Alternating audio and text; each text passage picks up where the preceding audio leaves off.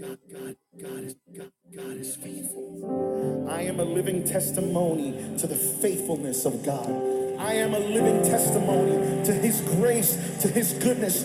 I have seen the goodness of God in my life.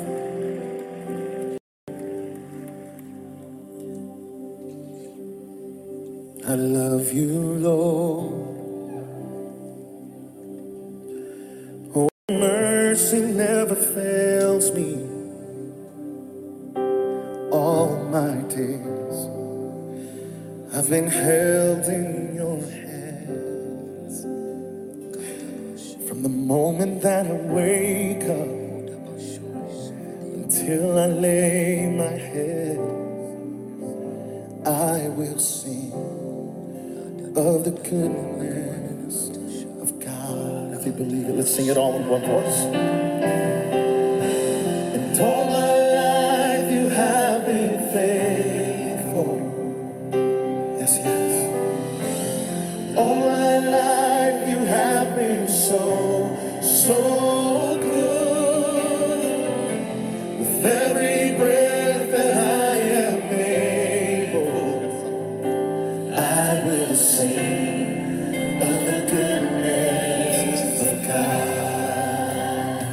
Somebody say yes, somebody say amen. Let's sing it all. I love your voice. I love your voice. You've led me through the fire. You have led me through the fire. In darkest night, you are close like no one. I've known you as a father. I've known you as a father. I've known you as a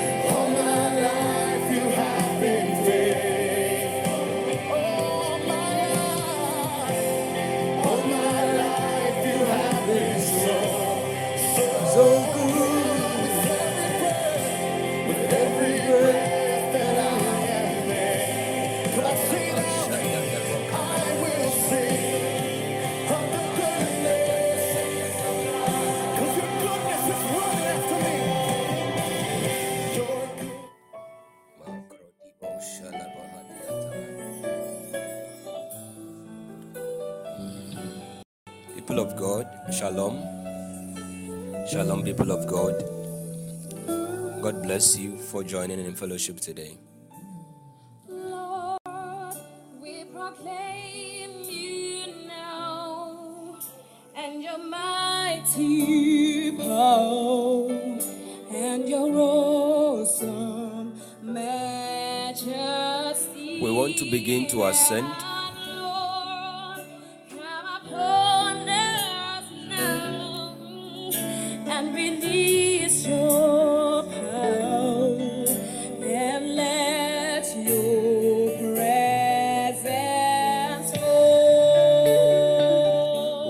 To ascend in the presence of the Most High God. We want to begin by loving on Him. Want to adore Him. Bless His holy name. Give Him glory. Even as you welcome Him to this place, welcome Him to this place. You want to tell God that He's worthy, that there is none like Him. You want to proclaim His name and begin to scribble, write awesome things unto Him with a pen of your tongue. In Psalm 45 or so, the psalmist said, My heart is inditing a good matter, and my tongue is like the pen of a ready writer. So why don't you, just like the psalmist, lift your hearts to God, lift your voice to God, even as we begin, and worship Him, and adore Jesus. Tell Him He's glorious. Tell Him He's wonderful. Let Him know there is none beside Him. Among all the gods, none compares to Him. None compares to Him. In the name of Jesus. In the name of Jesus. Father, I worship You. Bow before Your throne. One more time, O God, in utter reverence. I lift You high, O God. Father, I lift You high. I adore You. I proclaim You Lord of all.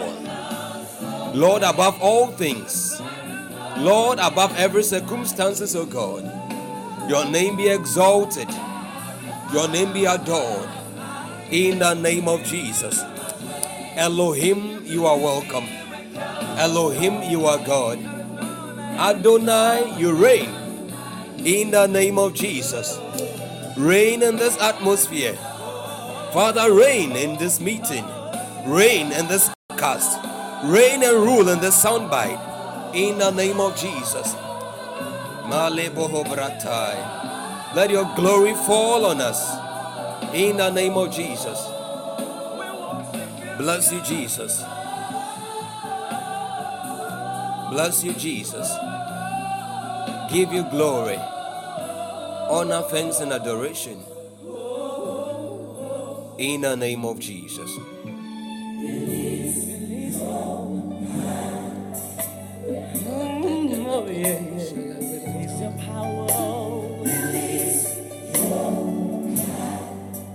Holy Spirit power, release the anointing, release, heal the sick, Father God, release Your power,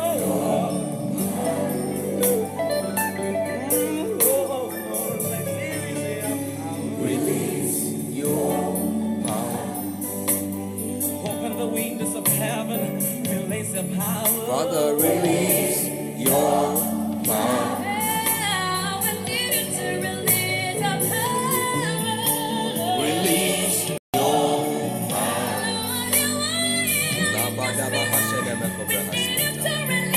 Release Your power. Release Your power. Father, release Your power.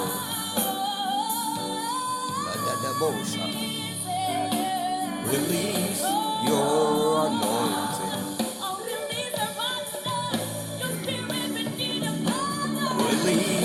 Your power.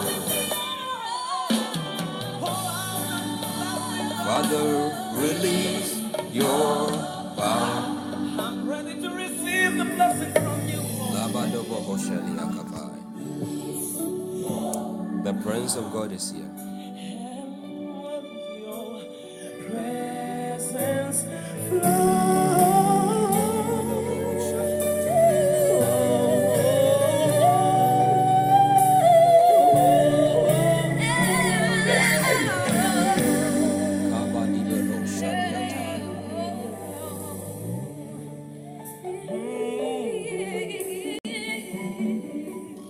You want to tell God that cleanse me, prepare my heart, sanctify me through and through by the blood of Jesus. Even as I show up in Zion once again today, prepare me to receive an encounter with You. My spirit, my soul, my body, in the name of Jesus. You want to relinquish everything to Him. Lay all at His feet. Father, we thank You. We ask for cleansing by the blood of Jesus. In the book of Colossians 1:14, we understand that, Lord,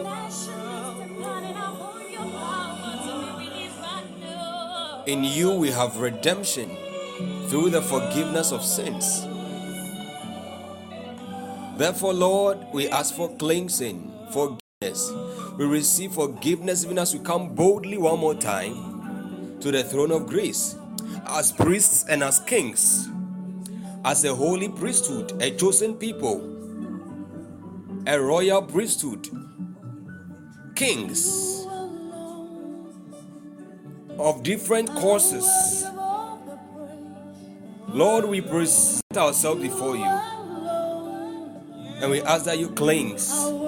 Father, purify my heart, cleanse my hands, in the name of Jesus. Your word says in Psalm 19 verse 12 that who can understand his errors? Who can understand his errors? Cleanse thou me from secret faults. Keep back thy servant also from presumptuous sins. Let them not have dominion over me, O God. Then shall I be upright, and I shall be innocent from the great transgression. Uprightness of heart, O God. The innocence of my heart, in the name of Jesus. Father, we thank you. Oh, Jesus. Blessed be your holy name.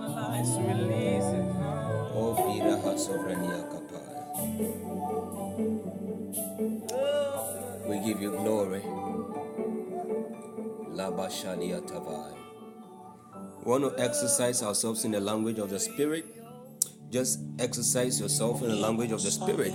Rise from glory to glory, according to Psalm 84, verse 7. By speaking in the language of the Spirit, you want to build yourself up. Build momentum in the Spirit. Molika shelebrosa, talima komenua tavahasikate, regadila kova hina makovehe. Lift your heart, lift your voice. Kibaro shaviante, matele kobro zila liatahavene. Vananai hediatuske mokaraji dadagadima comprediataya rakata kapa kapa kapa kata radagadamana makomakua paradabai lepenini mikasula diateye rakashatata iakomberwatele mekova diataya labadima teka vendoski mia parana malako shadiza ilabaduata labadiata marababaduata labadiata inkapendeski Badosha, Irabadaya Lia Capele, Motinicapa, Madokevaniata, Iragada Davadiata, Irantekava, Esterens, Cambia Codi, Mavinia Sonaniataya, Imascovania Paradaha Super, Ora Casadada, Radima Capelua Cabaya, Madagadagadada, Radagadagada, In Capelua Paradisa, Laya Capaya, Yatoven Divinia Shandavalia, Moleco Satea, Mavenina Masolua Cape.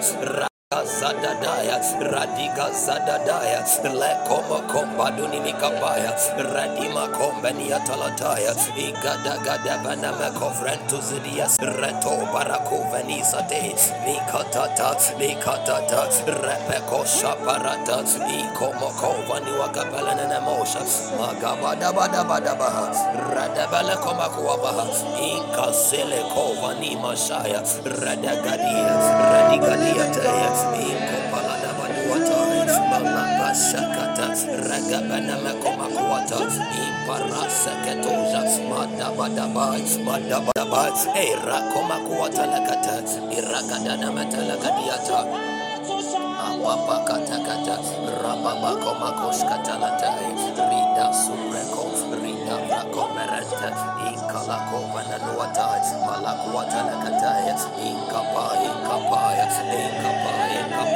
Lift your voice, lift your heart. Ragadida badaya. Inkopelua kaparada badimini kataya. Lenda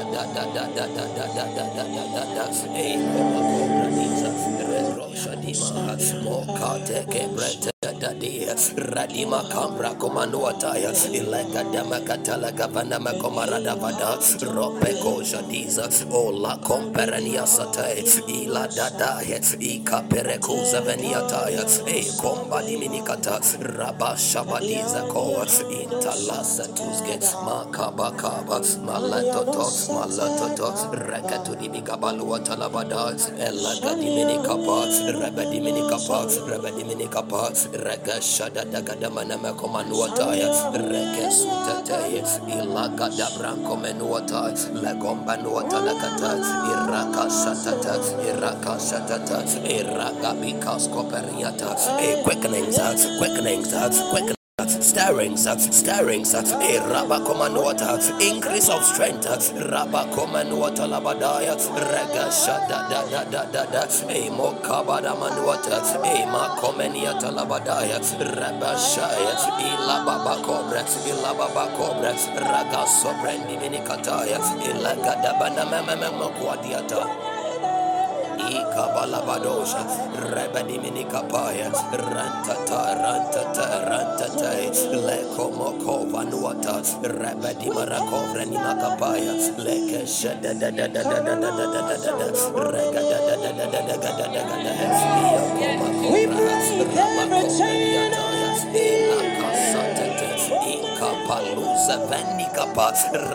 da Nikata Rabba Cobra Kuviata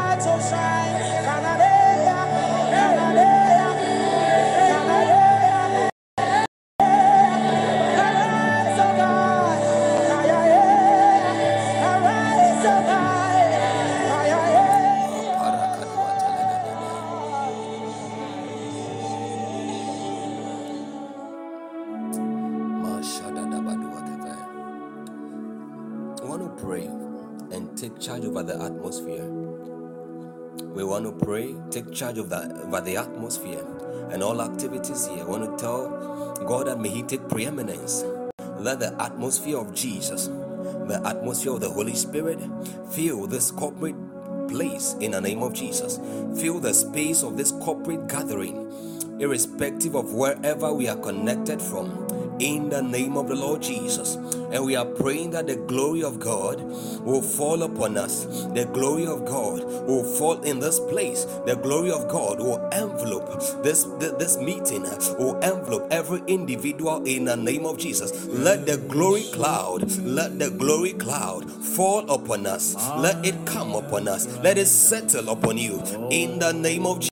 Mila Bahasko Vrendiataya, Lekomoko Satimana Namaskove, Radigadi Sataya, Rabadimako Renuataya, Legadamanamekomanuataha, Yatekete Ligadima Sobananamakora, Radimako Venuatalakavaya, Rabashadadaya, Ikabenemeko, Ikadimarataya, Makasotete, Lekomanuaka Benemekova, Labashaya, Labashoya, Radigadi. Lord,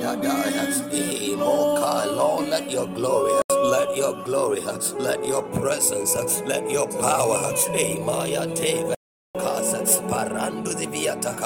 let it fall, let it fall, let your glory cloud, let your glory envelop us, let your glory, oh God, saturate this atmosphere in the name of Jesus Christ. The atmosphere of this room, the atmosphere of this car, the atmosphere, oh God, of this roadside, the atmosphere of this territory, the corporate atmosphere, in the name of the Lord Jesus. Let this atmosphere, oh God, be trapped in this soundbite, in the name name of Jesus. Radimia kapalekosaya, Radashekomokovaha, Maduska Dima Saha, Pereduski Miatalabaha, Madabada Badigadalakata, Rabakuna Makomanoatalagadia, E Radikashadaya, your Sekina, your Shekina, your Shekina Gloria, Malik. In the name of Jesus, Rabadu Brakida Diataya, Madabadabadaba, Komaladeza, Mate Katuni Bigabran Telekova. In the name of Jesus, Mate Krova Haskubiate.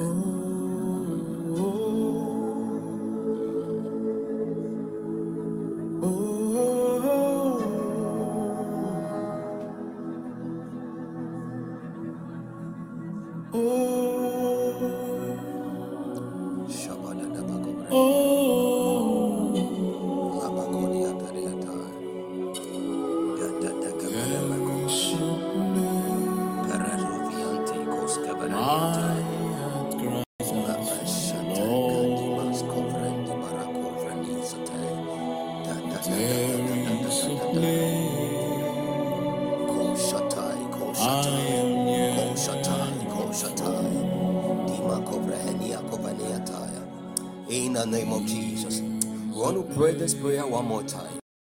If you read the book of 2 Chronicles chapter 5, Bible says that it came to pass that Solomon the king fulfilled all that was in the heart of his father David in building the temple, even as God instructed. God told David not to build a temple, not to go ahead, even though he had gathered the materials. And the reason God gave was because that David's hand was full of blood. It was soiled with blood. So it appears that he wasn't innocent. And the sanctuary needed to be built without soiled hands. Do you see why? Even if building the sanctuary of God requires that kind of qualification. Do you see why? We have to sanctify ourselves. We have to, anytime we are approaching unto God, we have to cleanse our hearts and purify. We have to cleanse our hands and purify our heart so that we can ascend into the hill of the Lord and stand in his holy place as priests. So it came to pass when all of these things were done that Solomon wanted to dedicate the temple. And Bible says that, and it came to pass when the priests came, when they were come out of the holy place. Bible makes us understand that all the priests were present, number one, and then they were sanctified. And this time around, they didn't then wait by cause. Sanctification, being present, consistency. Consistency is key of interest. Let me tell you something. Anything you are consistent in, anytime you wake up, you have quiet time, you make time in the course of the day, every day, to spend time with God. That consistency before God is proof of your interest in a relationship with him. Consistency in Christian gatherings, in a fellowship, is proof that you have interest in the family, in the gathering, and that everything, the pursuits, the mandate, the mission, the purpose of the commission, that fellowship, that church, is on your heart. Without interest, we do things anyhow. Bible says, "No man can obi biaro nyamie juma biara biara." We do hit and run kind of thing. They were all present in their course. And Bible says also the Levites, which were singers, all of them of Asaph, Heman, Jeduthun, with their sons and brethren, they were all arrayed in white linen.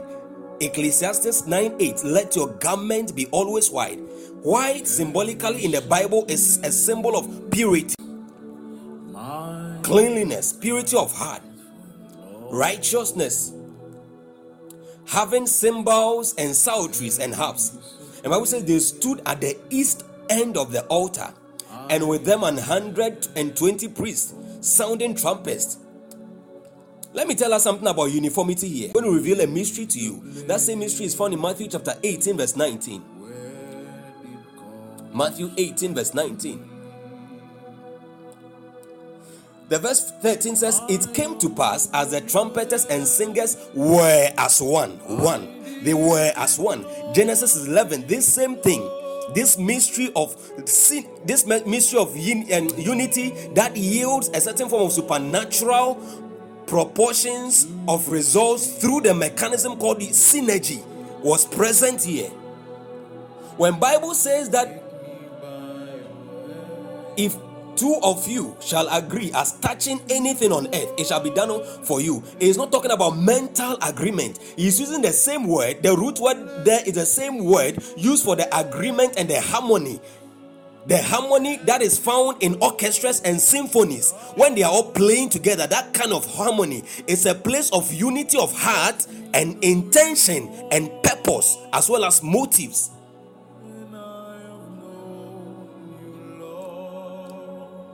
If you are not consistent with us, you are not for us.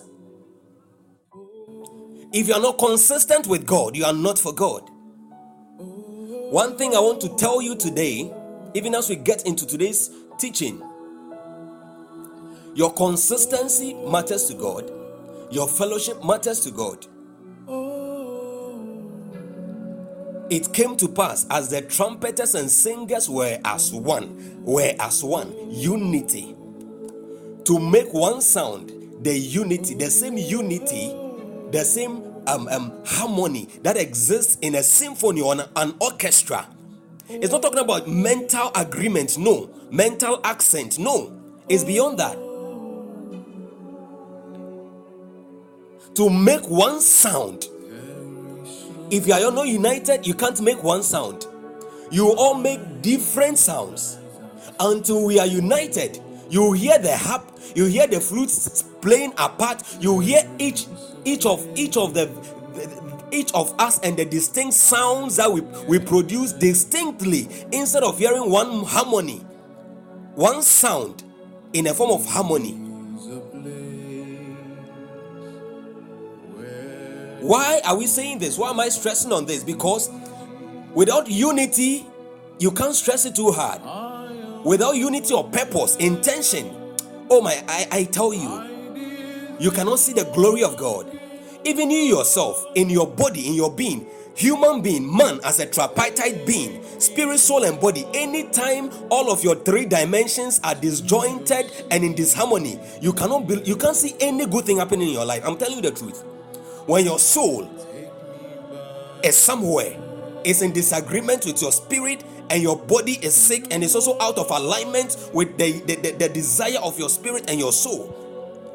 That is a certain level of spiritual entropy and disorder.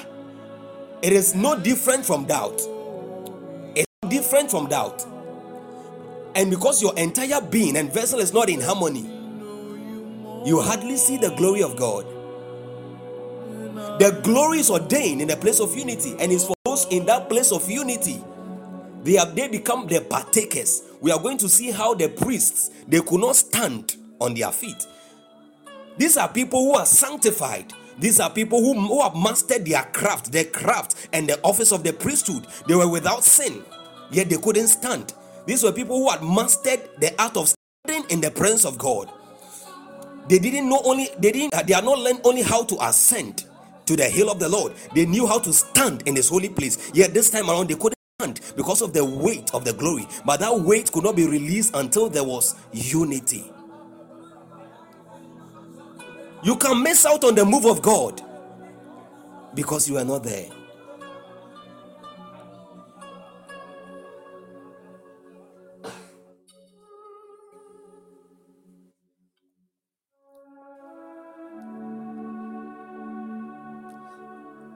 The verse 11 of 2 Chronicles 5, it says that, and it came to pass when the priests were come out of the holy place, for all the priests that were present were sanctified, and did not then wait by course.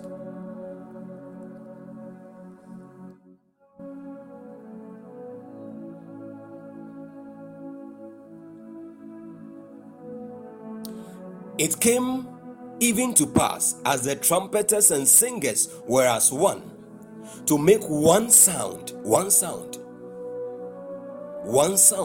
to be heard in praising and mocking the Lord.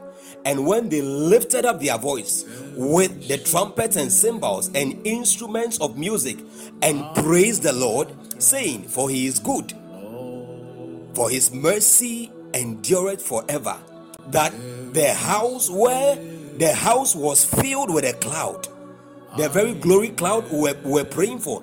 I was doing that little exposition there so that we all come to that place of unity of mind and heart and purpose and intent, even motives, and so that we know that being present, being consistent, and being united is key. Bible says they said, for he is good, for his mercy endures forever, that then the house was filled with a cloud, even the house of the Lord, so that the priest could not stand to minister by reason of the cloud. By reason of the cloud, it was the glory cloud, for the glory of the Lord had filled the house of God. My God, for the glory of the Lord had filled the house of God. Let me see your face, let us see your face, and your glory, and your glory. Let me know you more, Father, let us know you more, and I have known you, Lord.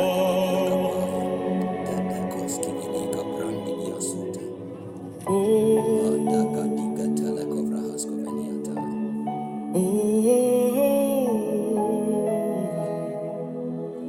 Today in our end of fast, about diligence, I pray it will find expression in our lives and in every area of our lives. Hallelujah. Want to lift up one more prayer for the glory of God. We are telling God the Lord, according to 2 Chronicles chapter 5, let your glory, the glory cloud, let it not only fill this corporate atmosphere, let it not only fill this place, this tabernacle of your presence, but Lord, let it also envelope my being. Let it fall upon my life, every area of my life. Because in the glory realm, matter doesn't matter. In the glory realm, possibilities become the order of the day.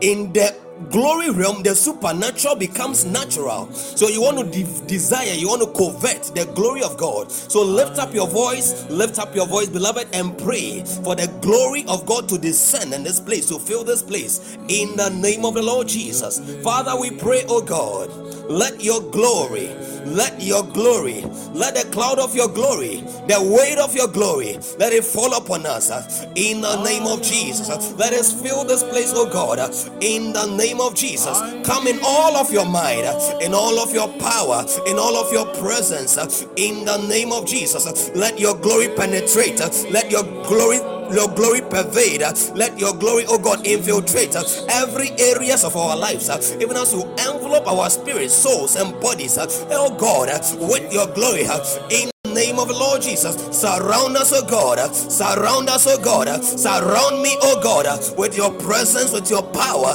with your glory, with your love, in the name of Jesus, in the name of Jesus. And your glory, Lord, let me know you more.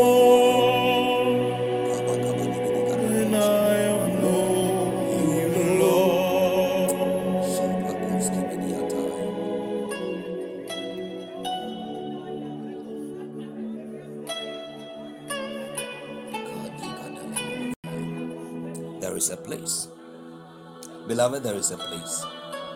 When you know that place, when you get to know that place and you taste of that place, you lose appetite from everything that is flesh. A time will come, breakthroughs doesn't matter, they don't matter, because it's a place which commands breakthrough for the believer by default. Prophecies won't matter, healings won't matter, because healing is in that place. But until we master the art of visiting and dwelling that in that place, until we have learned to master that secret place, we will keep going after a lot of things. Like Martha. Martha was busy doing a work for the Lord and yet not knowing the Lord of the work. She was busy with good intentions. There is a difference between the good idea and then the God idea. There is a difference between what God has ordained and commanded that you do and that which you think you should do out of presumption because you want to please God. No, there's a difference. And to know the will of God, the mindset of God pertaining to any situation, you should have been in His presence. You should have spent time at His. That was what Mary chose. We have a generation of people who are busy doing a work for the Lord and not knowing the Lord of the work. No encounters. Busy to receive God, not willing to minister to the Lord. My God. Jesus had to now later tell Martha, Martha, Martha, thou art worried about many things, but one thing is needful. And guess what? The simple one, Mary has found that one. The simple one, Mary had found that one. And it will never be taken away from her. I pray that may you find that secret, that dwelling place, and find yourself planted there, and may it never be taken away from you in the name of Jesus. Jesus didn't call breakthrough needful. He says that even the sparrows of the air, the birds of the air, they don't work, they don't plant or harvest, yet they eat. Your heavenly Father takes care of them. How much more you? Does he not know? But seek ye first the kingdom of God and his righteousness, and all other things. Martha was seeking the kingdom of God. Mary was seeking the kingdom of God and his righteousness to find all other things. Martha was rather seeking all other things and missing out on the kingdom of God. People desired to have a visitation from Jesus, an encounter with Jesus. Here is somebody who has Jesus come to her house and was wasting a moment of encounter and visitation. Cities missed out on their hours of visitation. If you read the book of Luke 19, Bible says, once upon a time Jesus passed by, and as he passed through Jerusalem, he looked upon the city and he wept. And he said, mercy on this city. For they did not know, they couldn't discern their hour and their moment, the day of their visitation. It's possible, beloved, it's possible to miss out on the day of divine visitation in your life, because that day can come and it will find you seeking for the rest. It's possible, Jesus came and found Martha in the kitchen. It's possible.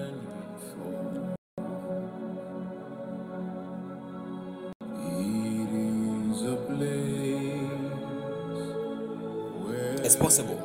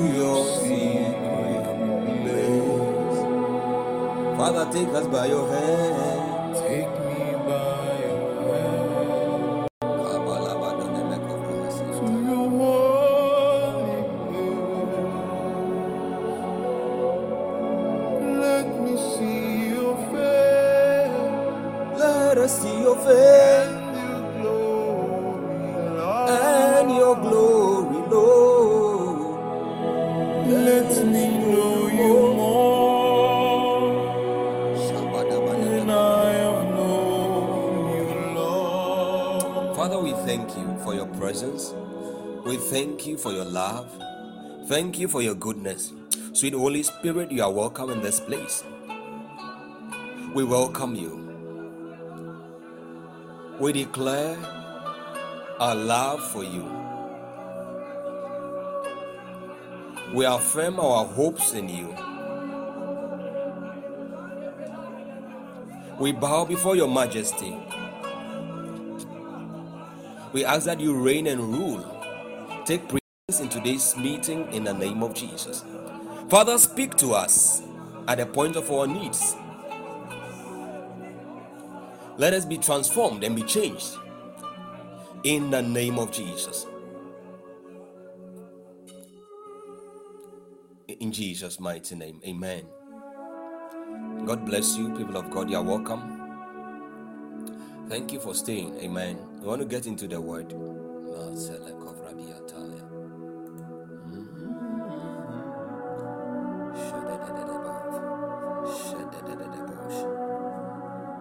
Oh Jesus, help me, Lord. Help me, sweet Holy Spirit. I pray for utterance, grace to proclaim your lively oracles, your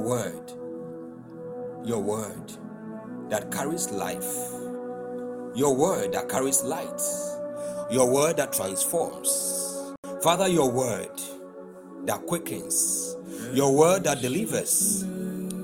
In the name of Jesus, send forth your word and deliver, heal, prosper. Deliver from all infirmities, distractions, prosper and make whole in the name of Jesus.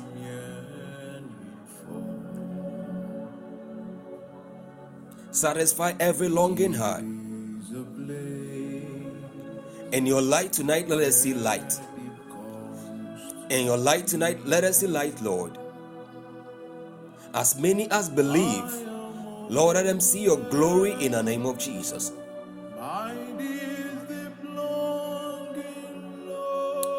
Thank you, thank you, thank you. In Jesus' name. Take me, Lord, to your secret place. Take me by your hand. Father, take me by your hand. I want to get into the word. Sometimes when I'm really in my elements, I'm easily carried away by worship. Yeah, I don't know, but I really love the presence of God. I believe we are beings and creatures of His presence.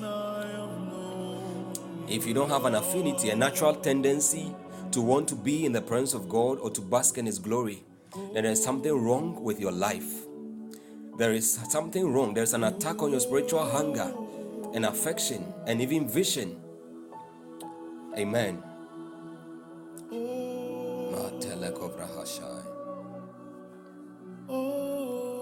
I wish we could make this maybe a prayer, worship and prophetic session, but I want us to finish this series first. Amen. So the other time, I want to do a quick recap. We realized from the series we've been having, okay, this is the series on the mystery of faith to access power for victorious Christian living. Amen. The mystery of faith to access power for victorious Christian living. Hallelujah. And this is the faith part, or part 5 of the series. So we have done 4 parts and we have published all of them. They are available on the platform. If you click on the icon burning once you look below, you look at the published episodes, you're going to find them there. Amen. Parts 1, 2, 3, 4. And I want to do a quick recap even as we proceed to the faith part of this series. People of God, give me your ears. Amen.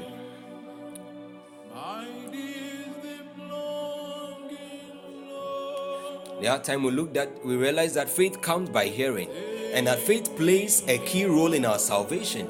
We realized that we become sons of God through faith. Galatians 3:26. Faith plays a key role in our salvation. Ephesians 2:8. We live by the faith of the Son of God. Galatians 2:20. That we also realize that God has dealt unto every man a measure of faith. Romans 12:3. We realize that faith is the basis of the believer's walk. 2 Corinthians chapter 5. And verse 7. We also realize that faith works by love. Without faith, love is paralyzed. we realize that Jesus also authors and finishes our faith. Hebrews chapter 12 verse 2. Faith worketh by love. Galatians 5:6. We realize that as believers, it is possible to err from the faith, to deviate from the faith, to be mistaken in the faith. 1 Timothy 6 verse 10 and verse 21. We also realize that faith in another dimension is a weapon. You can weaponize faith. Hallelujah. 1 Thessalonians chapter 5 verse 8. We also realize that you can deny or feign the faith. People, anytime you deny or you feign the faith, your conscience actually becomes polluted. And we understand that you are supposed to hold this mystery of faith in a pure conscience. Hallelujah. Then we went ahead to look at what qualifies and substantiates our faith. We looked at number one, faith that makes reference to the finished works of God or the finished works of Jesus. Hallelujah. And we said that the last thing you bring before God is your need. But the first thing that you bring to God is your thanksgiving. Because your thanksgiving is what opens the door to having your needs met. That is why your needs should be the last thing you bring to God. But your thanksgiving should be the first. Amen. And we said that when it is faith, when you are truly walking in faith, you realize that the finished works, the promises of the finished works of Jesus is attached to it. Amen. Because the finished works of Jesus mean that the bill is paid. So you are telling God that God, you are naming and you are claiming something. They have what they call name it and claim it. You are naming a blessing or a breakthrough or an opportunity and you are claiming it, or a spiritual reality and you are claiming it. On what basis are you claiming it? Is it something you've heard or a promise of God? We are saying that true faith is derived from the finished works of Jesus. Hallelujah. Number two, also realize that true faith thrives better in a healthy spiritual environment on the legs of prayer and fasting. Amen. And then we said that this suggests that you should live at a place where you can always manifest. If you live in a place, in an environment full of doubts and associations of faithless people, these people and these places will kill your faith, because some people have an atmosphere and a ministry of doubt. They have a ministry of doubt. So avoid atmospheres of fear that paralyze faith. We found out from the man who was sick of the palsy, who was lowered or who was carried to Jesus by his friends. The man in that situation did not have faith in Jesus, but his friends believed for him.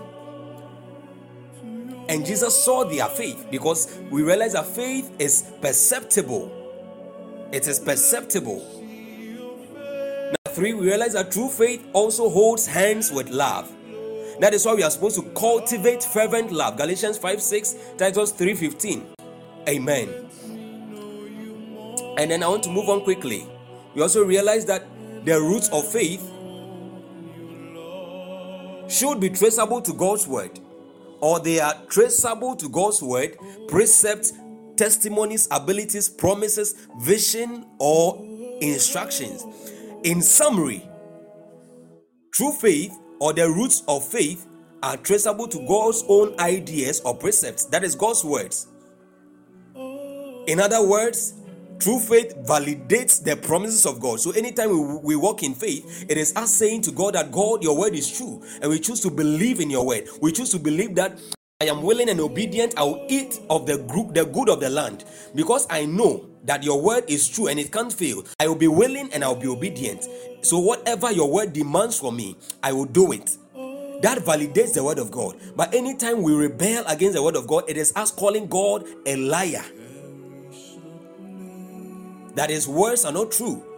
His promises are not sure. That his character and his nature is not trustworthy. I pray that may you not get into that error in the name of Jesus.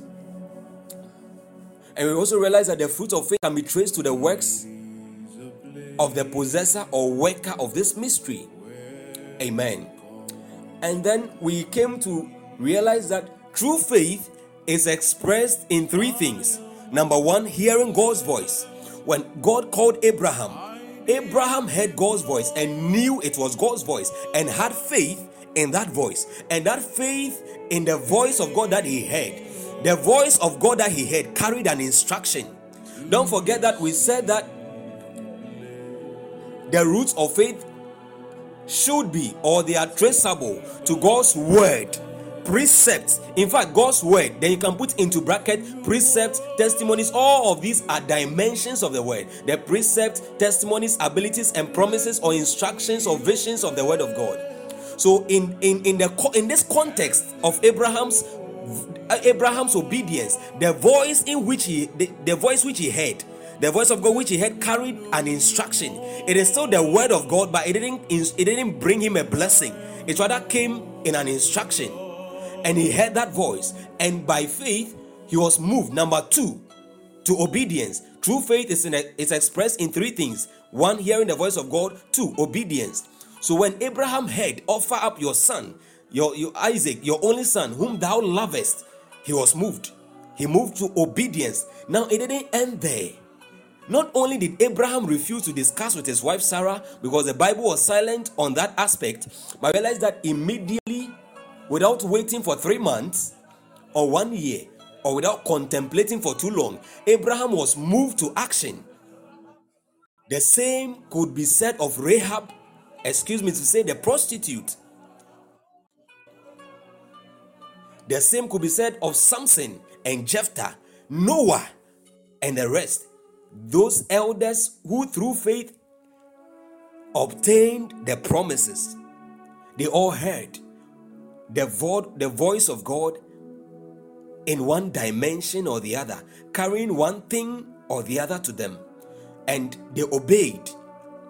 Rahab had faith, knowing that the God of the Israelites was able to deliver her, irrespective of what she had done, and she chose that she and her household should be associated with the God of Israel because they had heard of the mighty things that the God of Israel had done for the Israelites while they journeyed all the way from Egypt through the wilderness to the promised land. So she obeyed and gave the spies who were sent to spy Jericho a place in her cottage. And what was her action in response to that? She gave them a place. The Bible says at the point she hid them at the roof or the ceiling of her house. Faith has works. Faith has works.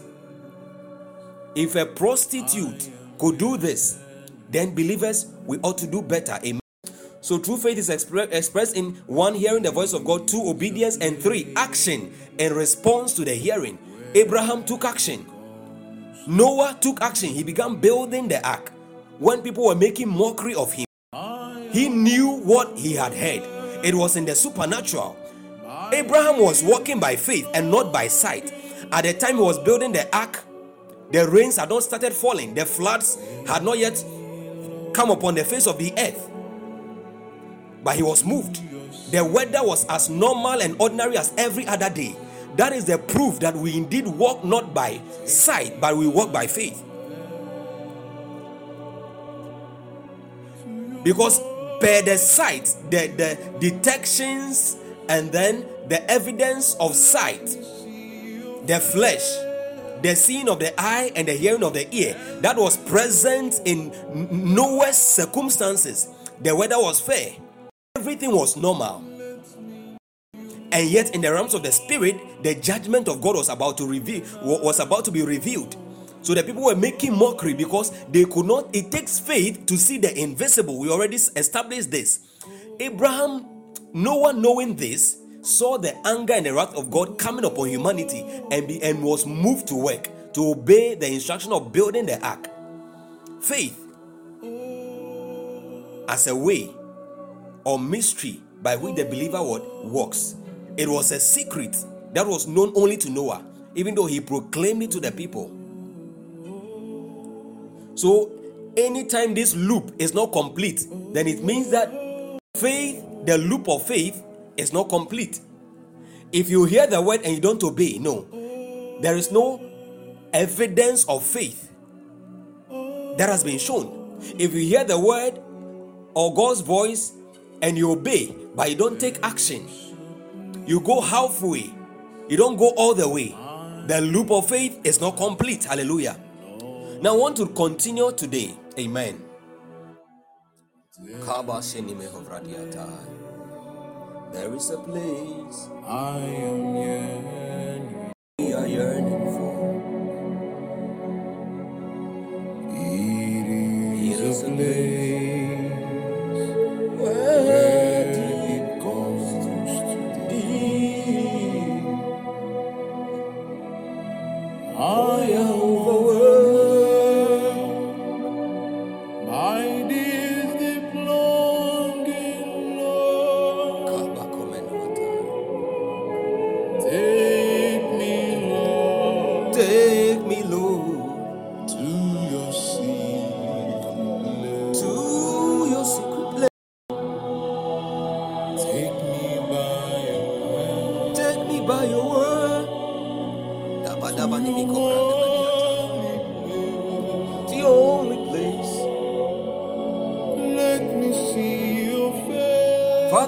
See your face and your glory, Lord.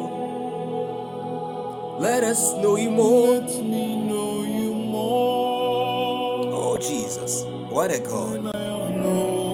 People of God, we are about to get into the Word. As we get into the Word, you are all welcome once again.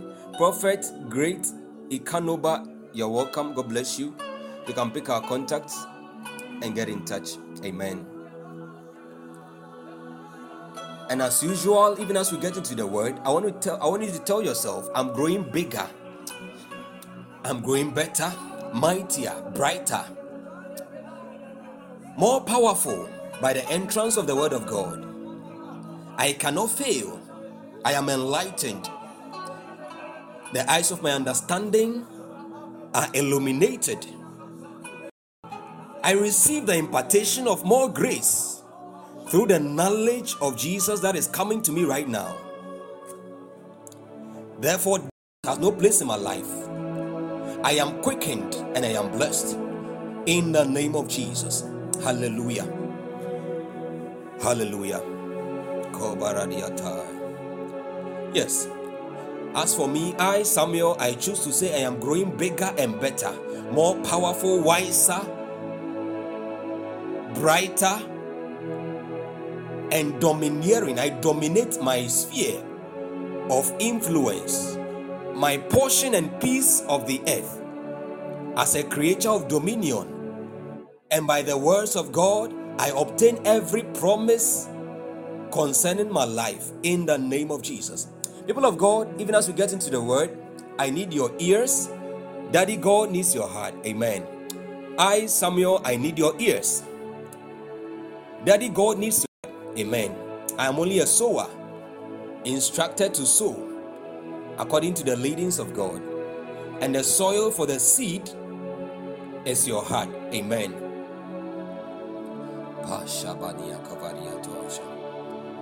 Now we want to continue the mystery of faith to access the power of God for victorious Christian living. We want to continue by looking at the basis of our faith. What is the basis of our faith? What does our faith rest or stand on? The basis is also the foundation of our faith, what we believe. This mystery of faith. We said that faith, inasmuch as faith must have a source, it also cannot work in a vacuum. Hallelujah. Faith cannot work in a vacuum. Faith also must have a source. Hallelujah.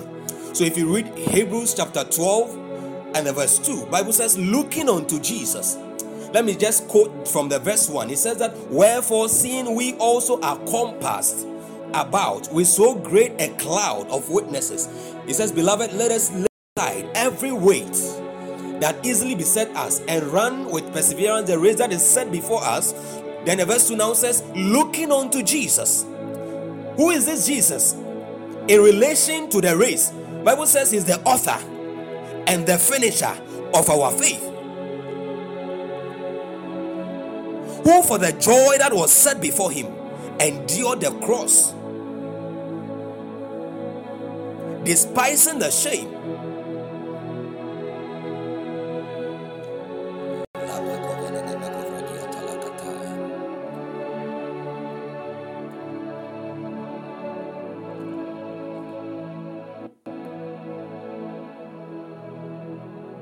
The end goal of faith is that it enables you to obtain the promise and it brings you into the rest of God. The end goal of faith, the supernatural mystery of faith, is that it enables you to obtain the promise. Jesus was made better than the angels. He was destined to be savior of mankind. But without faith, with his eyes fixed on the goal, he couldn't have endured the cross. And Bible says that because of faith, he endured the cross. He despised the shame. And the faith he had, which has now become our faith. So Apostle Paul said, the life that I now live, Galatians 2:20, I now live by the faith of the Son of God. Not faith in the Son of God, but there is a faith of the Son of God. Bible says that when he endured, he is now set down at the right hand of the throne of God. He is set down. He is set down. That is rest. Hebrews chapter 4 teaches about the same thing. If you read from the verse 1 to the verse 3, even the verse 4, it says, let us labor to enter into that rest. But how do you enter that rest if the words you hear is not mixed with faith and you don't exercise that faith? You can't enter into that rest. Hallelujah. The basis of faith. Number one, the first basis of faith is the nature or character of God. Can someone please help us with Hebrews chapter 6 and verse 13? Hebrews chapter 6 verse 13. The nature of or the character of God. So if God cannot change, if his words are immutable, if his counsels are immutable, then our faith cannot fail. Whatever we believe God for, whatever exercise our faith to, in the confines of the word of God, the character of God cannot what? Fail. Hebrews chapter 6 and verse 13. The Bible says, for when God had made a promise to Abraham, because he could swear by no greater, he swore by himself. He swore by himself. The character of God. God bless you, Minister Eben, Minister Redeemed, and Prophet Great, and Minister Emmanuel. God wanting to establish trust with Abraham,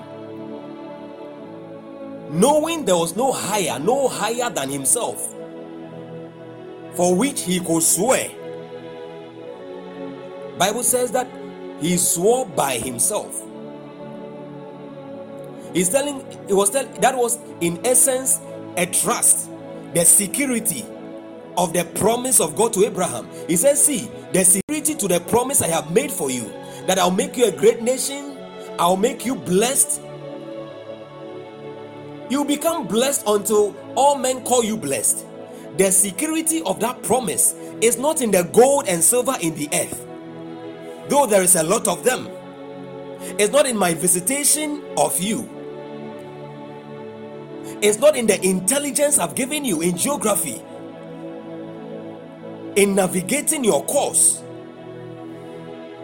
It's not the wisdom for business. But the security of that promise lies in the capacity of the infallibility of my character and nature.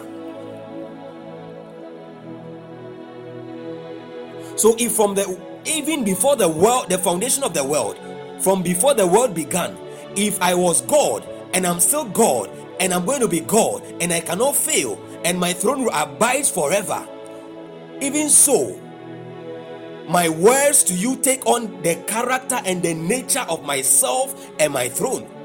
So this should be your assurance. This should be your assurance. Because if you look at circumstances around you, how that your wife is barren, how that you just left your father's house, if you look at how that you don't even know where you are going to, because I've called you out of your father's house and I said, go to a place I'm here to show you, and I have not even described the place yet, alone, let alone giving you the map that is supposed to take you there. If you look at all of these circumstances surrounding your life and your destiny, you'll be tempted to doubt and to fail. Your faith will fail. So like Jesus was going to do for the disciples, Jesus was now going to pray for the disciples. Jesus prayed for Peter. He says, Simon, Simon, Satan has desired to sift you as wheat, but I prayed for you that thy faith faileth not, so that when thou art converted, thou wilt strengthen thy brethren. He's saying that just like Jesus was going to do for the disciples, as for me, I am staking this to you on my character.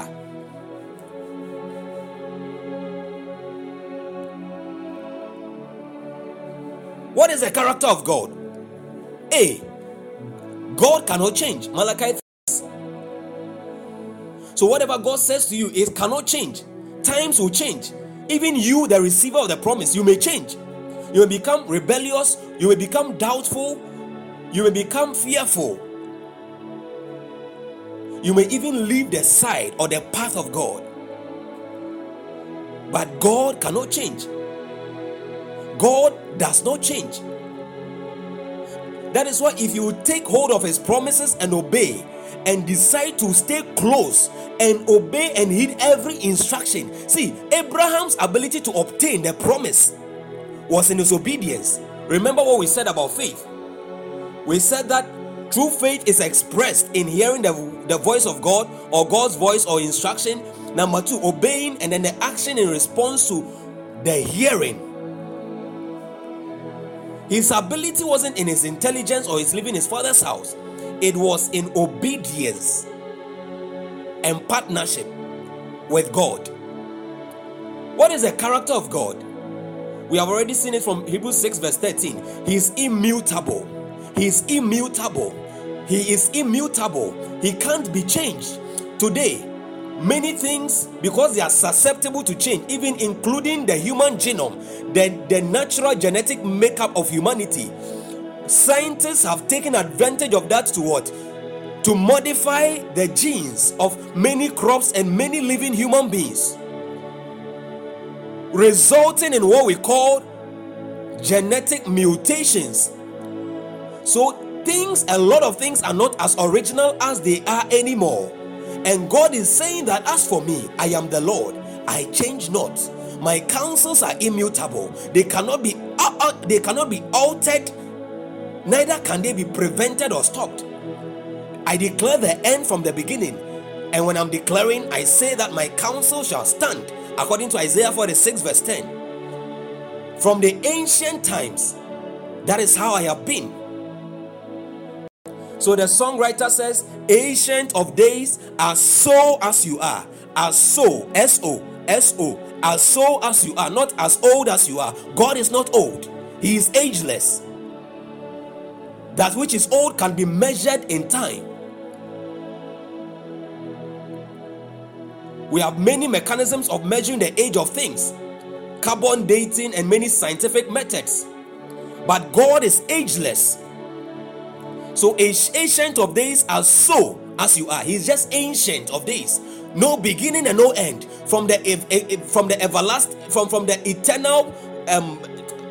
eternal glories of the past to the eternal glories of the future.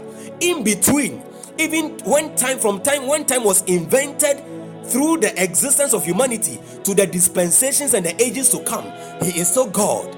He remains God. He cannot be changed. Not in character, not in power, not in nature.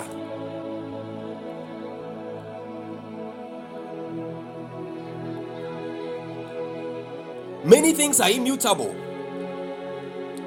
So today, genetically, crops have been modified. Even the human genome.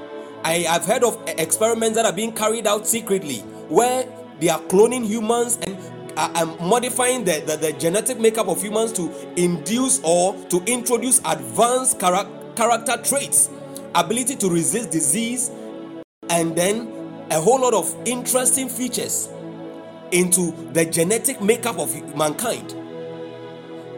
but not with God. Not with God. Not with God. In Malachi 3:6 it says, "Behold, for I am the Lord, I change not. Therefore ye sons of Jacob are not consumed." If God should change for a moment, it means that our foundations for the faith and our walk and our belief in Him, everything is going to crumble, and we are going to be consumed. We are going to be destroyed. Hallelujah. B, God cannot fail. We are looking at the basis of faith. We are dealing with the first basis, and under the first basis we have three subtopics.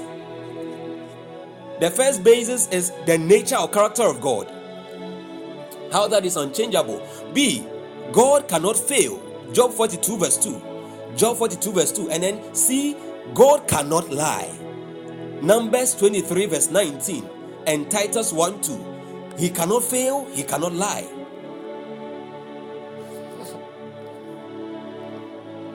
So why do you fear? Why do you doubt? Why are you depressed? Why do you think that it can't work? It's because you are not yet with God. You are by yourself. You are not yet with God. Please listen to me. I said it's because you are by yourself. You are not yet with God. The proof that you are with God is that you swallow up the promises of God, you take Him for His word, and you know that His word cannot fail. And if you know that His word cannot fail, you stake all your hopes on Him. You trust in Him. And Bible says, as you are trusting Him, that is proof that you are with Him. And with God, nothing shall be impossible. For with God, nothing shall be impossible. And don't forget that so long as you are with God, it's going to call for some, there are going to be ups and downs, yes. It's going to call for some sacrifices, yes. But the end goal is glorious. For with Him, nothing shall be impossible. If you are by yourself, if I'm by myself, impossibilities will overwhelm me. Impossibilities can become the order of my day, because in my own human capacity there are limitations. I want to ask you a question. From where you are sitting or where you are standing, how far can you see? Can you see through the wall to the next two houses after you with your physical senses or physical eyes? No, you can't. That should tell you how limited we are in our exercise or walking by sight.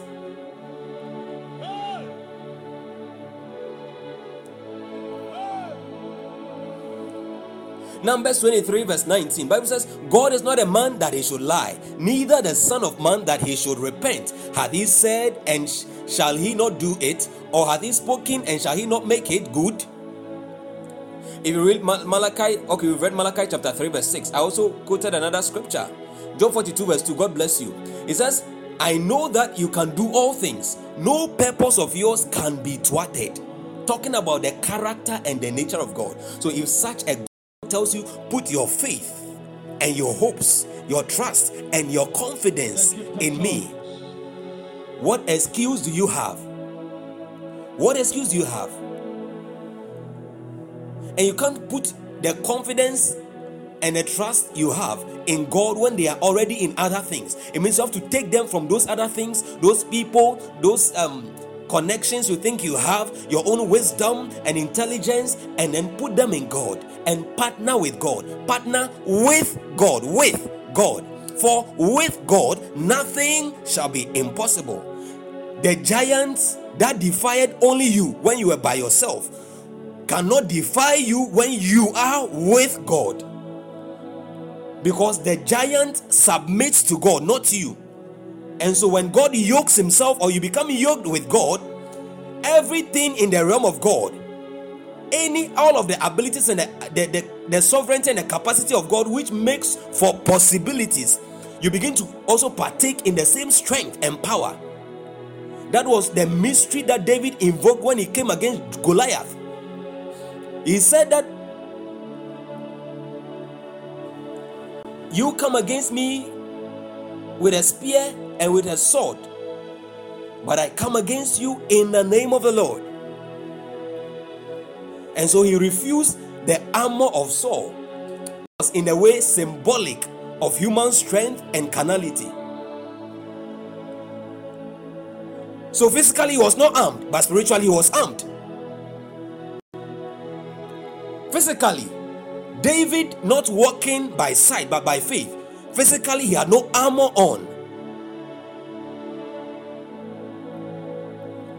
But spiritually, he was armored. He was clad with the full, whole armor of God. So if you are judging David by faith, you will say, what kind of soldier is this? Who doesn't wear his armor? Who doesn't come in his full battle regalia, but chooses to make himself vulnerable to his enemy? But you'll be wrong. You'll be wrong because you'll be judging by sight. You'll be judging a man who walks by faith with your sight. You are judging him by your sight, and you are greatly mistaken.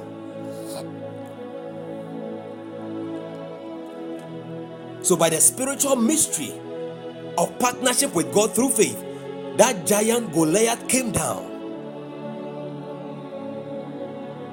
If it were for David alone by himself, Goliath would have remained standing.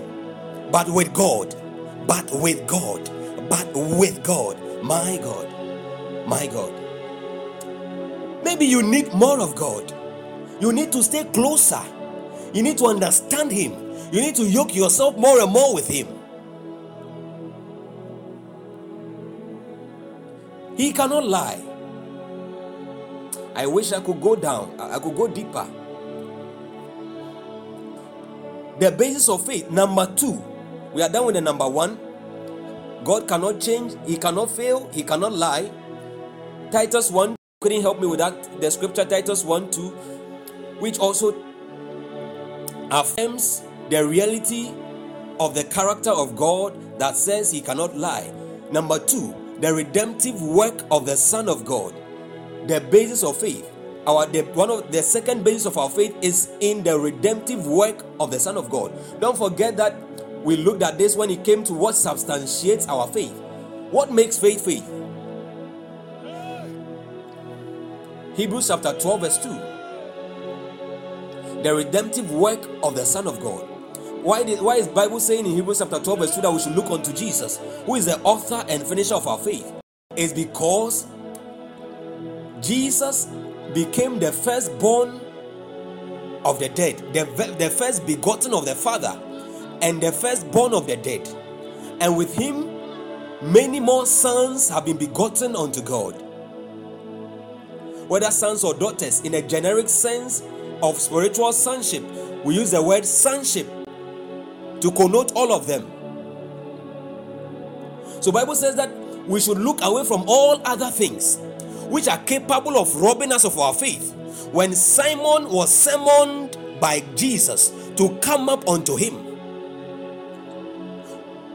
when he saw Jesus walking on the water, is it Matthew 13 or so, 13 or 14 or something?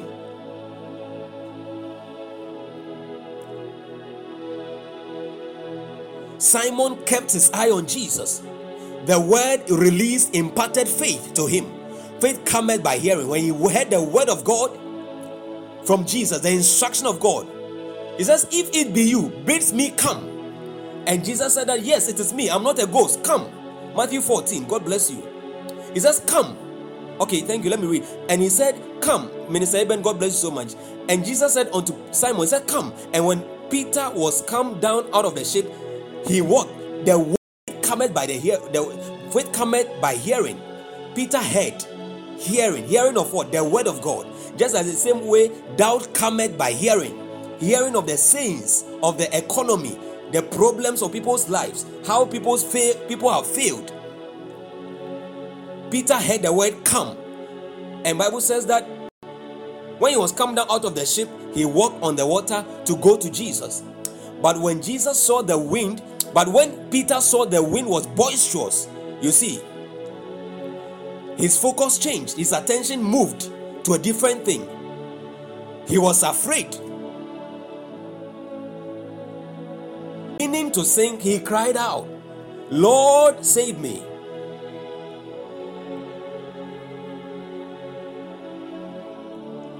So long as Peter kept looking unto Jesus, he could move. He was doing the impossible. Don't forget that faith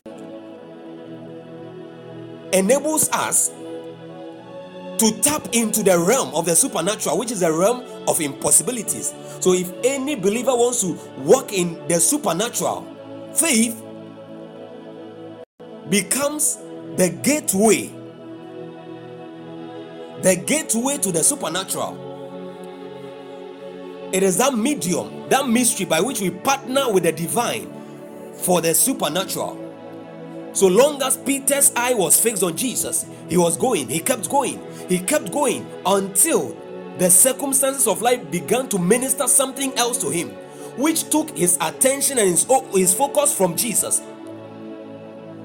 But faith looks away from all other things unto Jesus.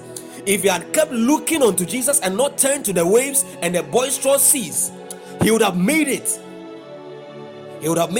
But he couldn't make it. He couldn't make it because he was distracted.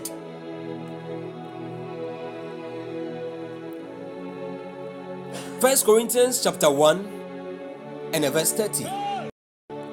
Why is the Bible also saying that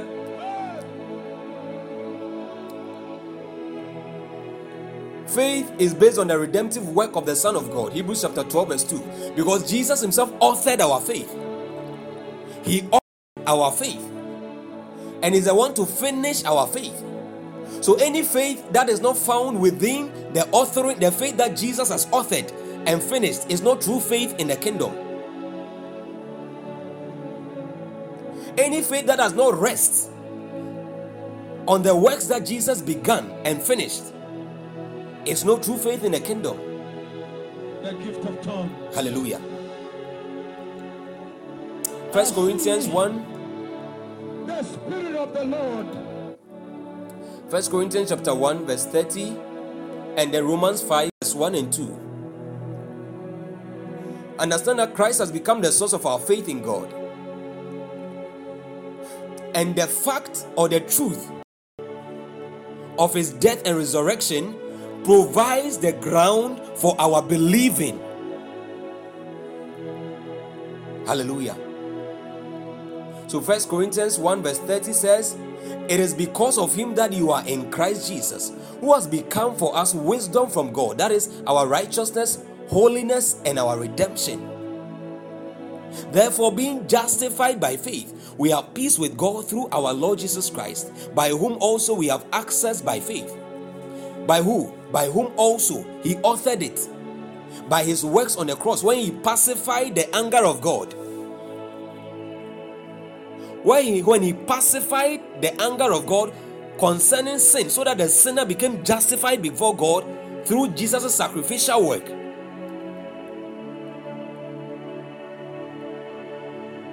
Then we had access by his faith into this grace wherein we stand, and we rejoice in hope of the glory of God. Colossians 1, 26 and 27. Christ in us, the hope of glory. Therefore, being justified by faith, we have peace with God through our Lord Jesus Christ.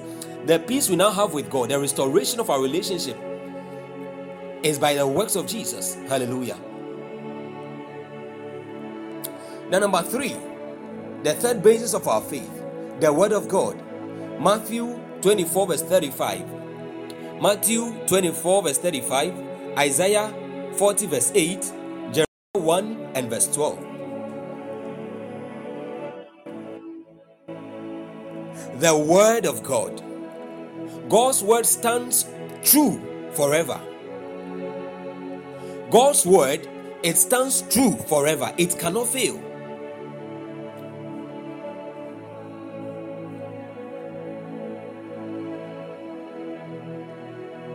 Bible says,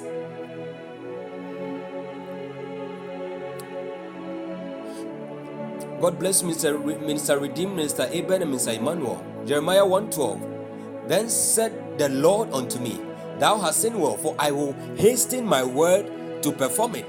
Any word that God releases by himself, he makes sure he performs it. He performs His word. His word cannot fail, because the one who gives the word and the one who performs it, they are the same. It's the same person. And because a person cannot fail, his words cannot fail. In Isaiah 40 verse 8, Bible says, the grass withereth, the flower faded, but the word of God shall stand forever. The grass, it withereth, it is temporal. It cannot stand harsh conditions.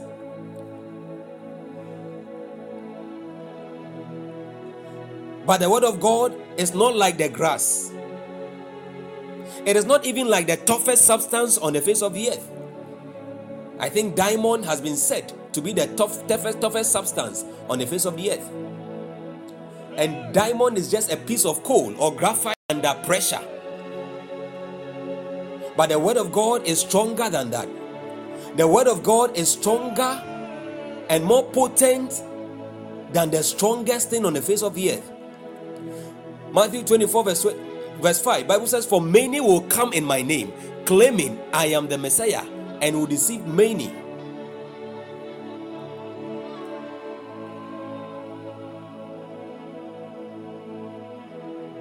Sorry, not verse 5, verse 35. Matthew 24 verse 35. Sandy Lawrence, you're welcome. God bless you as you stay. Amen.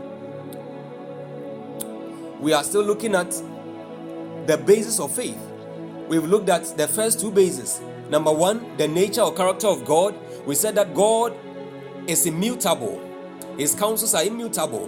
God cannot change. He cannot fail and He cannot lie. Malachi 3:6, Job 42 verse 2, Numbers 23 verse 19. And if God cannot change, He can't fail, He can't lie, and His character or His nature does not change, then every word that proceeds from Him is true and cannot fail. Therefore, our faith cannot also fail, because our faith proceeds from the word of God. Then number two, the redemptive work of the Son of God. Hebrews 12:2. We are now on the word of God. Matthew 24 verse 35. Bible says, heaven and earth shall pass away, but my words shall not pass away. The word of God endures forever. So faith, if your faith is based on not the word of the president or the will of your grandfather, but in the word of God, then you are sure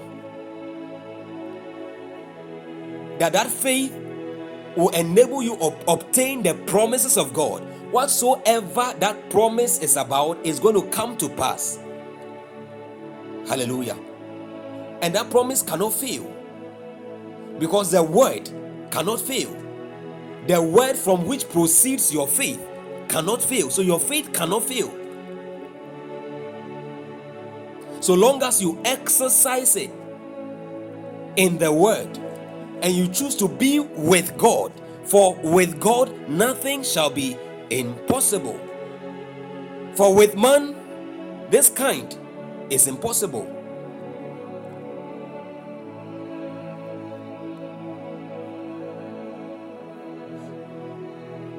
I think that was a mystery that was at work when David was invoking the presence of God before confronting Goliath, that giant.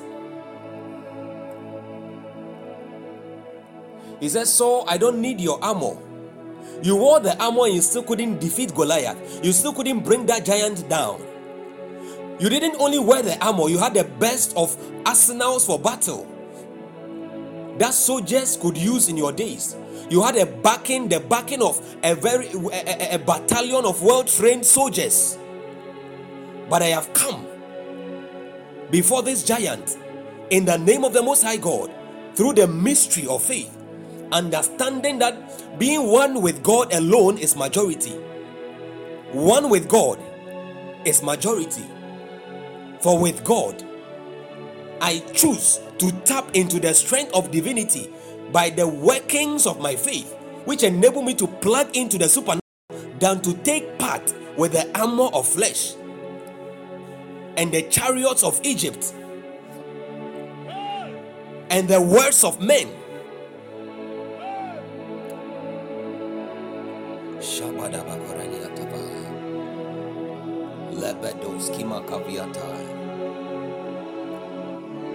So God's word stands true forever.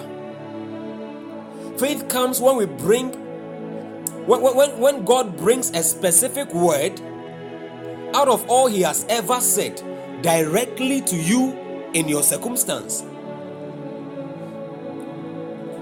I remember one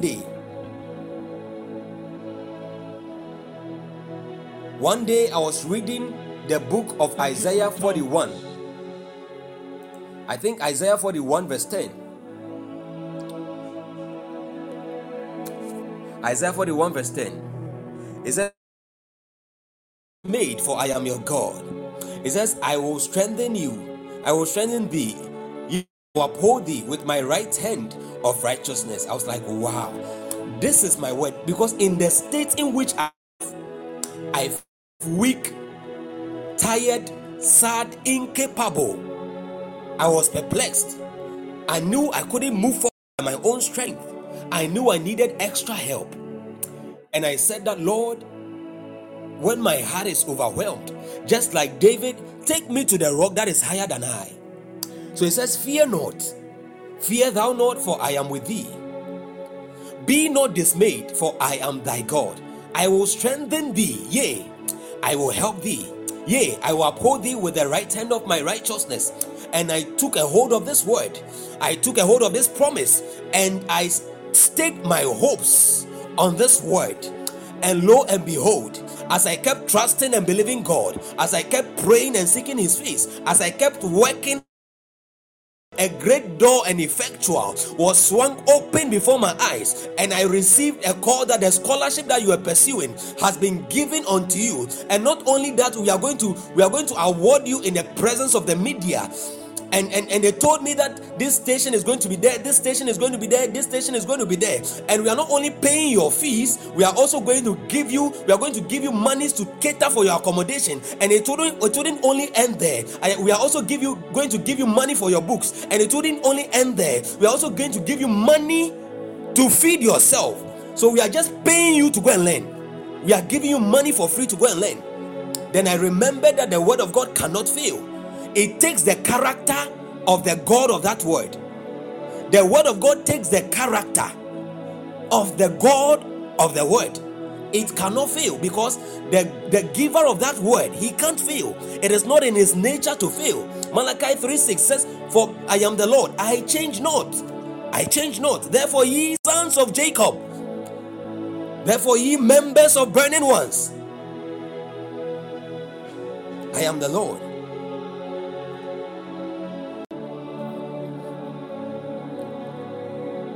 I was fearful about the future. I was wondering, with this excellent grade, what was happening to me? What is going to become of me? Because I tried many things and they weren't working. I had knocked on many doors, they weren't working.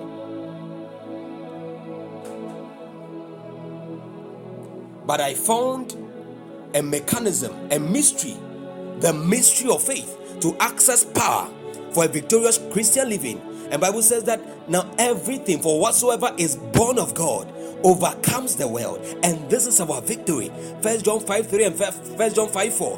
And this is the victory that overcomes the world, even our faith. So as I stumbled upon this word, Isaiah 41 verse 10, I began to mutter, declare it, and I held it inspired faith in me, and I held the faith that this word inspired in me, in the mystery. I held the mystery of that faith in a pure conscience, making sure that my heart wasn't holding any offense toward God or toward men. Because in that situation I could have been offended with God, saying, "God, why me? God, why me? Why is it that I should find myself in this situation?" My colleagues had 4 A's, they were in school. You have given me straight A's, everything A, and I am in the house. What I am looking for, I'm not getting. Why me? I could have been bitter with God. I could have taken offense with God, but I chose the place of partnering with God instead of taking offense with God. So the word ignited faith in me, and I held the mystery of that faith in the purity, in a pure conscience. I think 1 Timothy 1:5 or something. Holding the mystery of the faith in a pure conscience. I knew there were people who could have helped me travel outside of the country, because I had wanted to travel out of Ghana to pursue further education. I knew there were people, so I could have taken offense with those people. I mean, I knew MPs at that time. There was an MP who shared a wall with us. I used to go and teach him and his kids. He knew my plight. It had come before him, and yet he turned a deaf ear. All he tells you is, Sammy, all is well, because he needed my service of being present, the intelligence and the wisdom for me to teach his children, to impart knowledge to his children. He wanted the best out of me, but not the best for me. He wanted the best out of me, but not necessarily the best for my life. So long as I was stagnant and he could draw milk from it, so long as it benefited him, he was okay. Then I looked up to God. The psalmist said, I will lift up my eyes unto the hills, from whence cometh my help. My help cometh from the Lord, the maker of heaven and earth. 1 Timothy 3:9, God bless you. Holding the mystery of the faith in a pure conscience. The pure conscience, it has a bearing on the efficacy of our faith. The extent to which we walk in love, the fervence of our love also has a bearing, an effect on the workings of our faith. Bible says faith worketh by love. I think Galatians 5:6 or so. Faith which worketh by love. Hallelujah.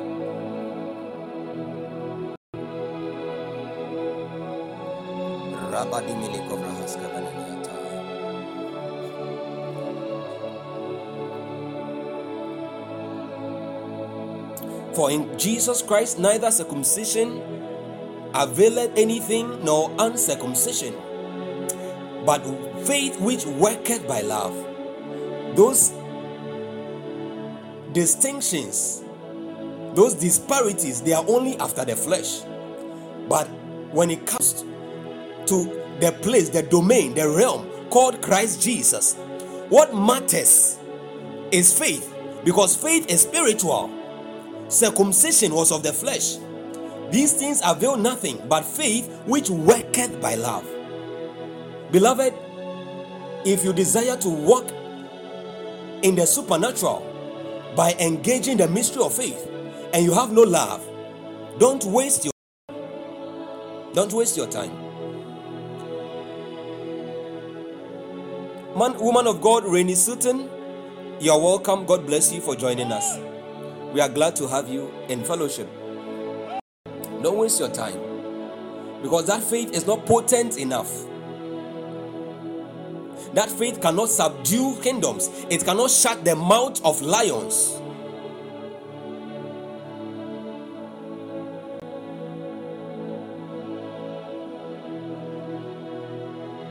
Hallelujah.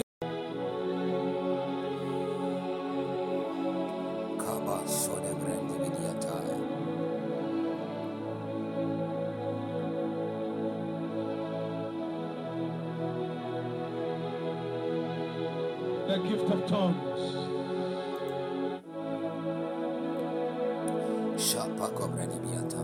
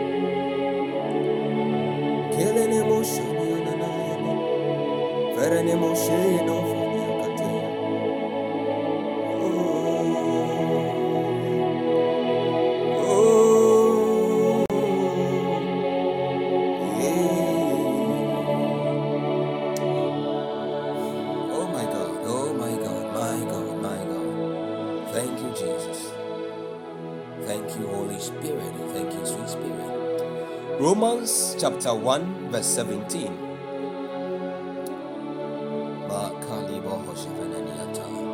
I want us to look at the dimensions of faith. The dimensions of faith.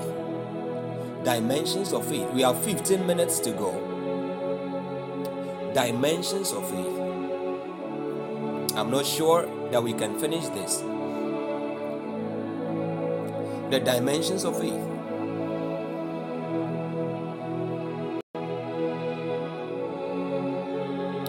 God bless you, Minister Aben. Bible says that for therein is the righteousness of God revealed from faith to faith, as it is written, the just shall live by faith. Who is the just? The righteous. Who is the just? The one who has been born of God, born, sanctified by the blood of Jesus, and living for Jesus. The just.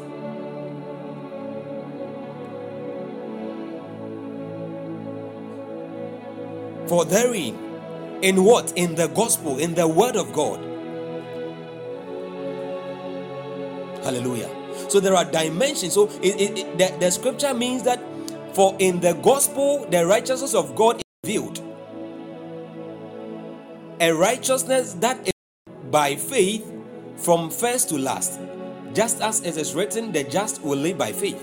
What it means is that it is revealed, or faith is revealed from one dimension to another dimension. Faith is released or revealed from one dimension to another dimension through the gospel.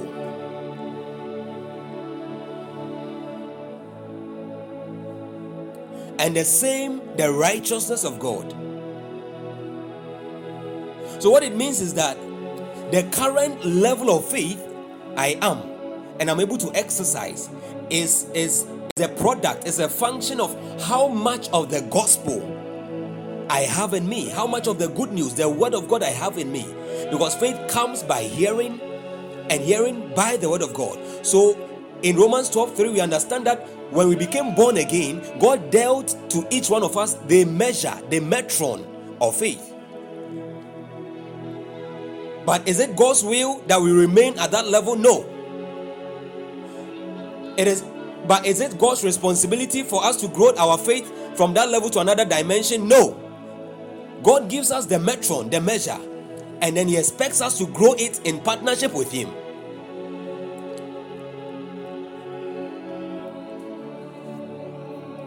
We grow that faith in partnership with God. And that faith now moves from dimension, the dimension of the faith for salvation, to another dimension of the faith in Him, to another dimension for the faith of works, the faith to do greater works, and so on, even the faith for His presence and His glory.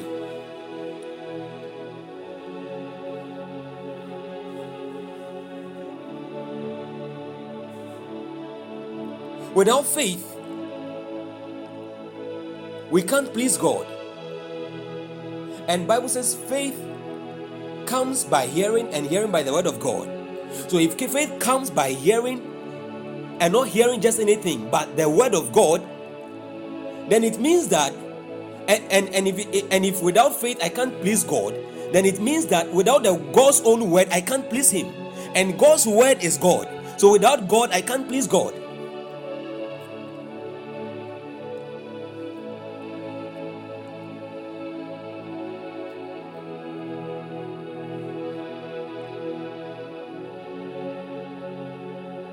Yes. Thank you, Prophet.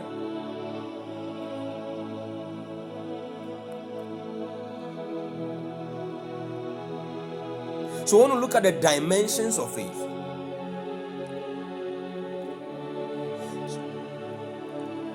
Romans 1:17 talks about the levels or the dimensions of faith that are revealed in conjunction with the righteousness of God. Hallelujah. So if that faith is revealed from one dimension to another, then I should never stay at one place or be stagnant. Because stagnation in faith is simply an indicator of lack of the Word of God or poor feeding. Stagnation in faith is a perfect indicator that I either lack the Word of God or my feeding in the Word of God is poor. It's not quality. Where I hear from, where I listen to, what I read, I don't read enough. Hallelujah. And without adequate faith, we can't obey God. We can't obey God absolutely. Hallelujah. I wish I could share something with us from Galatians 3 verses 1 to 5. But we'll save that one for another day. Amen.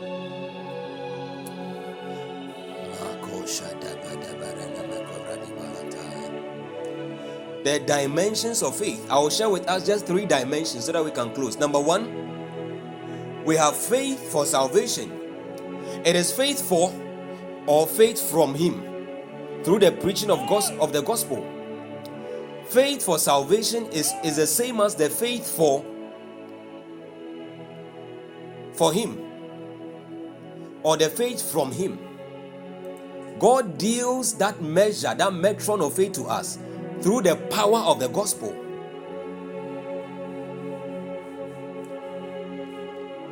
This faith is imparted through the preaching of the gospel. Hallelujah. And Bible says that in Hebrews 12 verse 2 that Jesus is the author and finisher of our faith.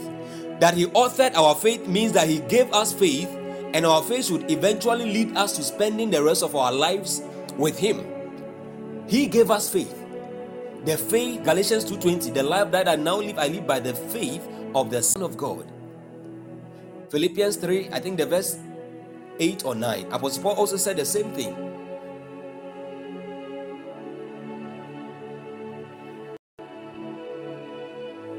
He spoke about that his faith shouldn't be based on the works of his own righteousness and the law, but the faith that is in Christ Jesus. Not having a righteousness that is of my own based on the law, but that which is of by faith in Christ Jesus. I think that is how the Bible puts it.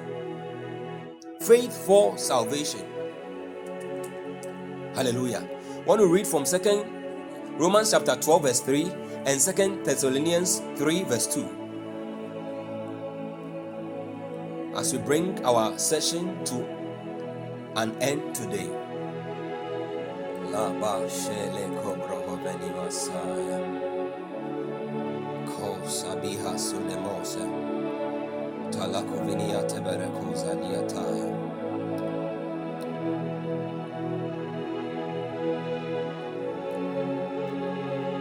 Faith for salvation.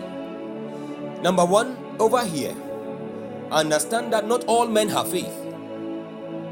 Those who have faith are those who are in Christ. Hallelujah. Number two, understand that faith for salvation comes from God. It comes from Jesus, because He's the author and the finisher of that faith. Number three, understand that when Jesus authored our faith,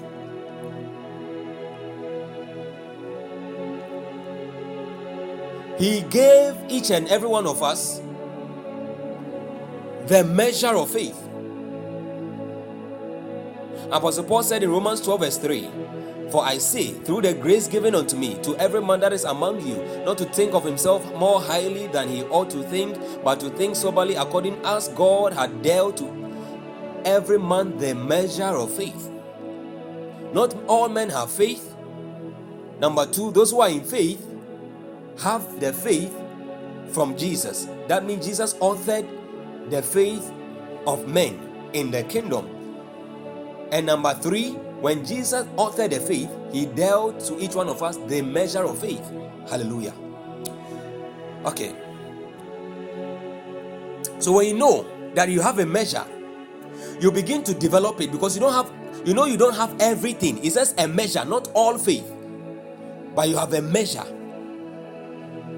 Hallelujah. So you don't remain in this first dimension of faith, because this is just for salvation. But you need more faith. You need more faith by growing beyond the initial measure, because there are circumstances and challenges and difficulties in life that will require, or that require, different dimensions of faith or greater faith. If you look at the issue in Matthew 17, where Jesus' disciples made a mockery of themselves, their faithlessness, Matthew 17, from around the verse 15, 13 downwards.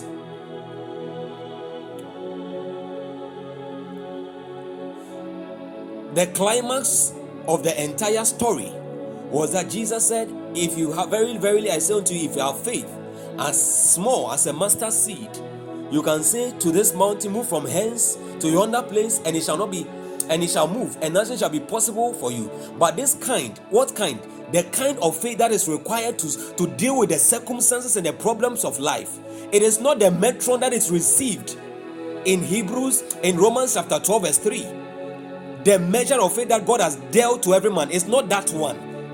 This kind that you need to deal with the circumstances of life, the different problems of life, barrenness, unfruitfulness, believing God for that breakthrough, believing God for the next level of your life, for career pursuits, furtherance of this and that. That kind of faith goeth not out, but by prayer and fasting. Hallelujah. That kind of faith goeth not out. Okay, God bless you for helping me with the scripture.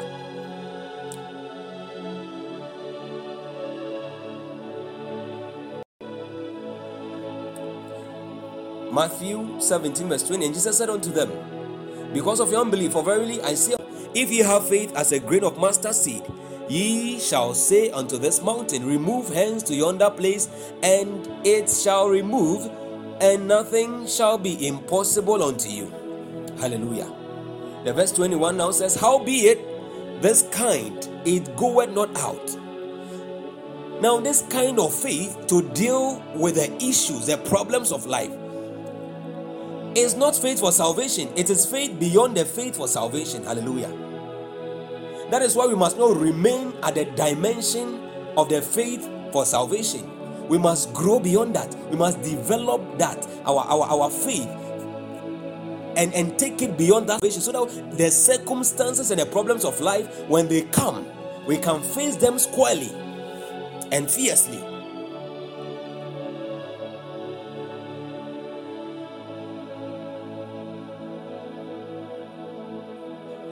Other than that, unbelief becomes the order of the day. Hallelujah. We have just 8 minutes to go. I want us to lift up a prayer.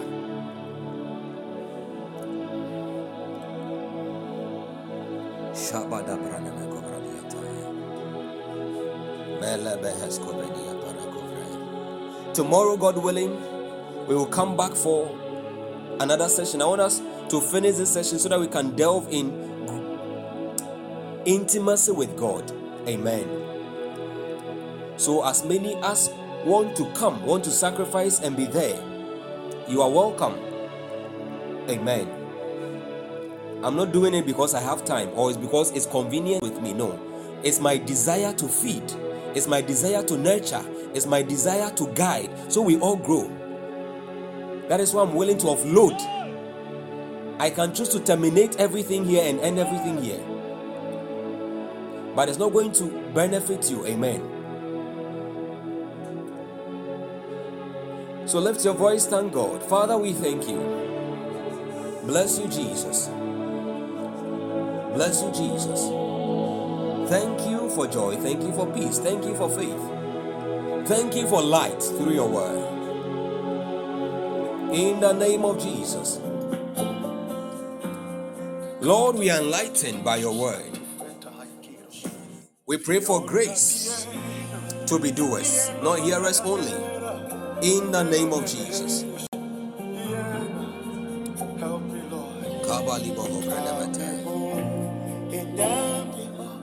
Lord, teach us to be doers. Release grace unto us to be able to appropriate the light and the mysteries of today's teaching into every area of our lives in the name of Jesus.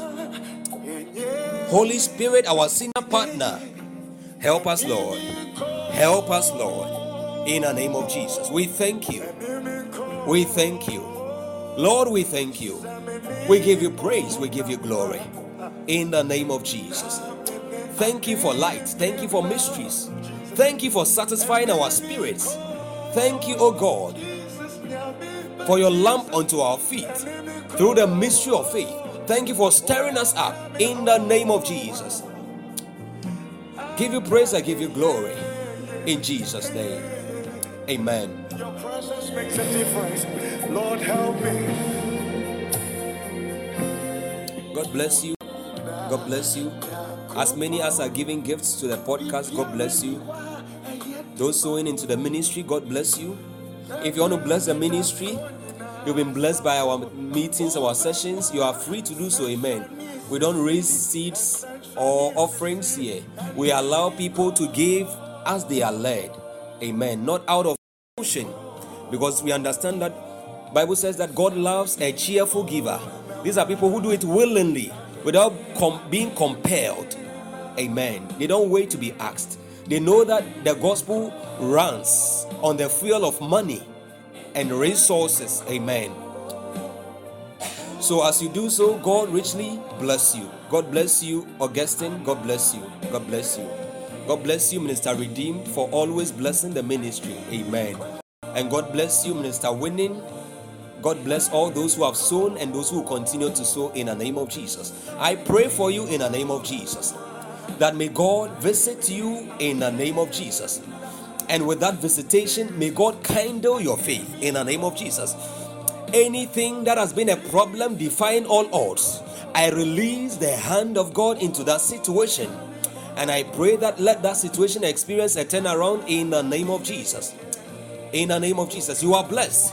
You will see better days. The best days of your lives are not here. They are ahead of you. In the name of Jesus. In the name of Jesus. Now may the Lord bless and keep you. May He cause His face to shine upon you. May the Lord be gracious unto you. May Elohim lift up His countenance upon you and give you peace. In the name of Jesus. Go and excel. Go and rule in the midst of your enemies. You will be above only and never beneath. All things are working together for your good. You will never remain helpless, because God is your helper. You are blessed beyond every curse. In the name of Jesus, I have decreed and I have declared. Amen. People of God, we shall meet again, God willing, tomorrow at 22:30 GMT or UTC.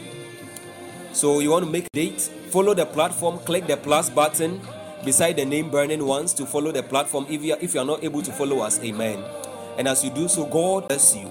Amen. Until we meet again, God is with you. Keep burning for Jesus. Talk to somebody about Jesus. And remember that I love you so much. People of God, shalom, shalom, shalom, shalom. Bye. Supporting me, fighting for me, go with me, Lord. I need your presence.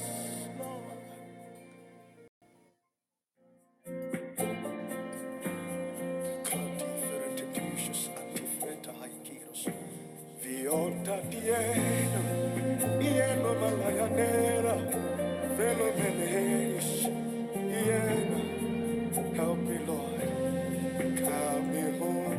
Ladies and gentlemen, let's welcome the Grand Isaac O'Curry.